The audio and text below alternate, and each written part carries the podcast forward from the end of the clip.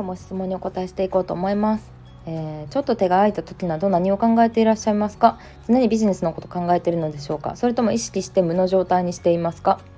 はいということでありがとうございます、うん、私はもうビジネスのことを考えてしまってると思います。もう職業病ですねこれは。うんまあきっとそうですね。うんまあこういう職業病ってね結構あるんじゃないかなって思うんですけど。車作ってる人やったら自分が運転してたりとか通り過ぎる車を見ちゃうとかなんかそういう感じですね。うんでもうほんと趣味で SNS インスタとかうん YouTube とか見ててもなんか勝手に脳内コンサルとかしちゃいますね。この人プロフィールこう変えたら伸びるのになとかなんか SNS で美容系のアカウントとか趣味で見ててこういう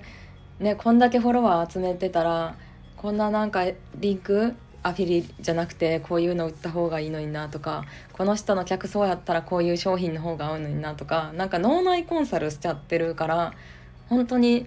転職に出会えたんかなとかは思いますねそういう時に。うん、でも、まあ、無にする時間も同時に大事だなとも思ってて、まあ、この間ちょうどねこのミサさんのコミュニティでセミナーさせていただいた時は沖縄でセミナーをしたんですね。沖縄でパソコンでズームにつないでやってたんですけどその旅行に行った期間は本当にできるだけあのその場を楽しむようには意識してますね。うんそ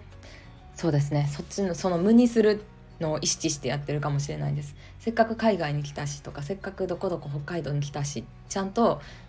いあのなんだろうな携帯ばっかり見るんじゃなくてその雰囲気を楽しもうと意識してうん、楽しんだりとか。まあでもそれもあこういうこの飲食店のビジネスモデル面白いなとかやっぱ思っちゃいますけどね。うん、ではいなのでそんな感じでした。はい、ちょっと手が空いた時考えてることか。考えてることかどうだろうな。うん。まあでもそのできるだけ家の中とかパソコンの中じゃなくてやっぱ生身の情報って大事だなと最近改めて思うようになって、まあ、生身の情報とか無駄なこと無駄話とかって結構大事だなと思っててうん。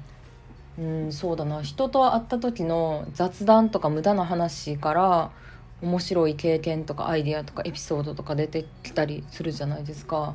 うん。なので、まあ、例えば広告の勉強しようとかライティングの勉強しようと思った時にもちろんねパソコンで検索してうん、売れてる LP とか広告とか調べることもできるんですけど実際街に出て自分が本屋さんのポップとかうんなんだろう飲食店のメニューとかでえこれいいなって思うなんかその感覚も大事にしたいなって思うからなんかちゃんとうん生身の情報をちゃんと自分の足とか目で見るっていうのを心がけるようにはしてますね。はいそんな感じでした。ありがとうございます。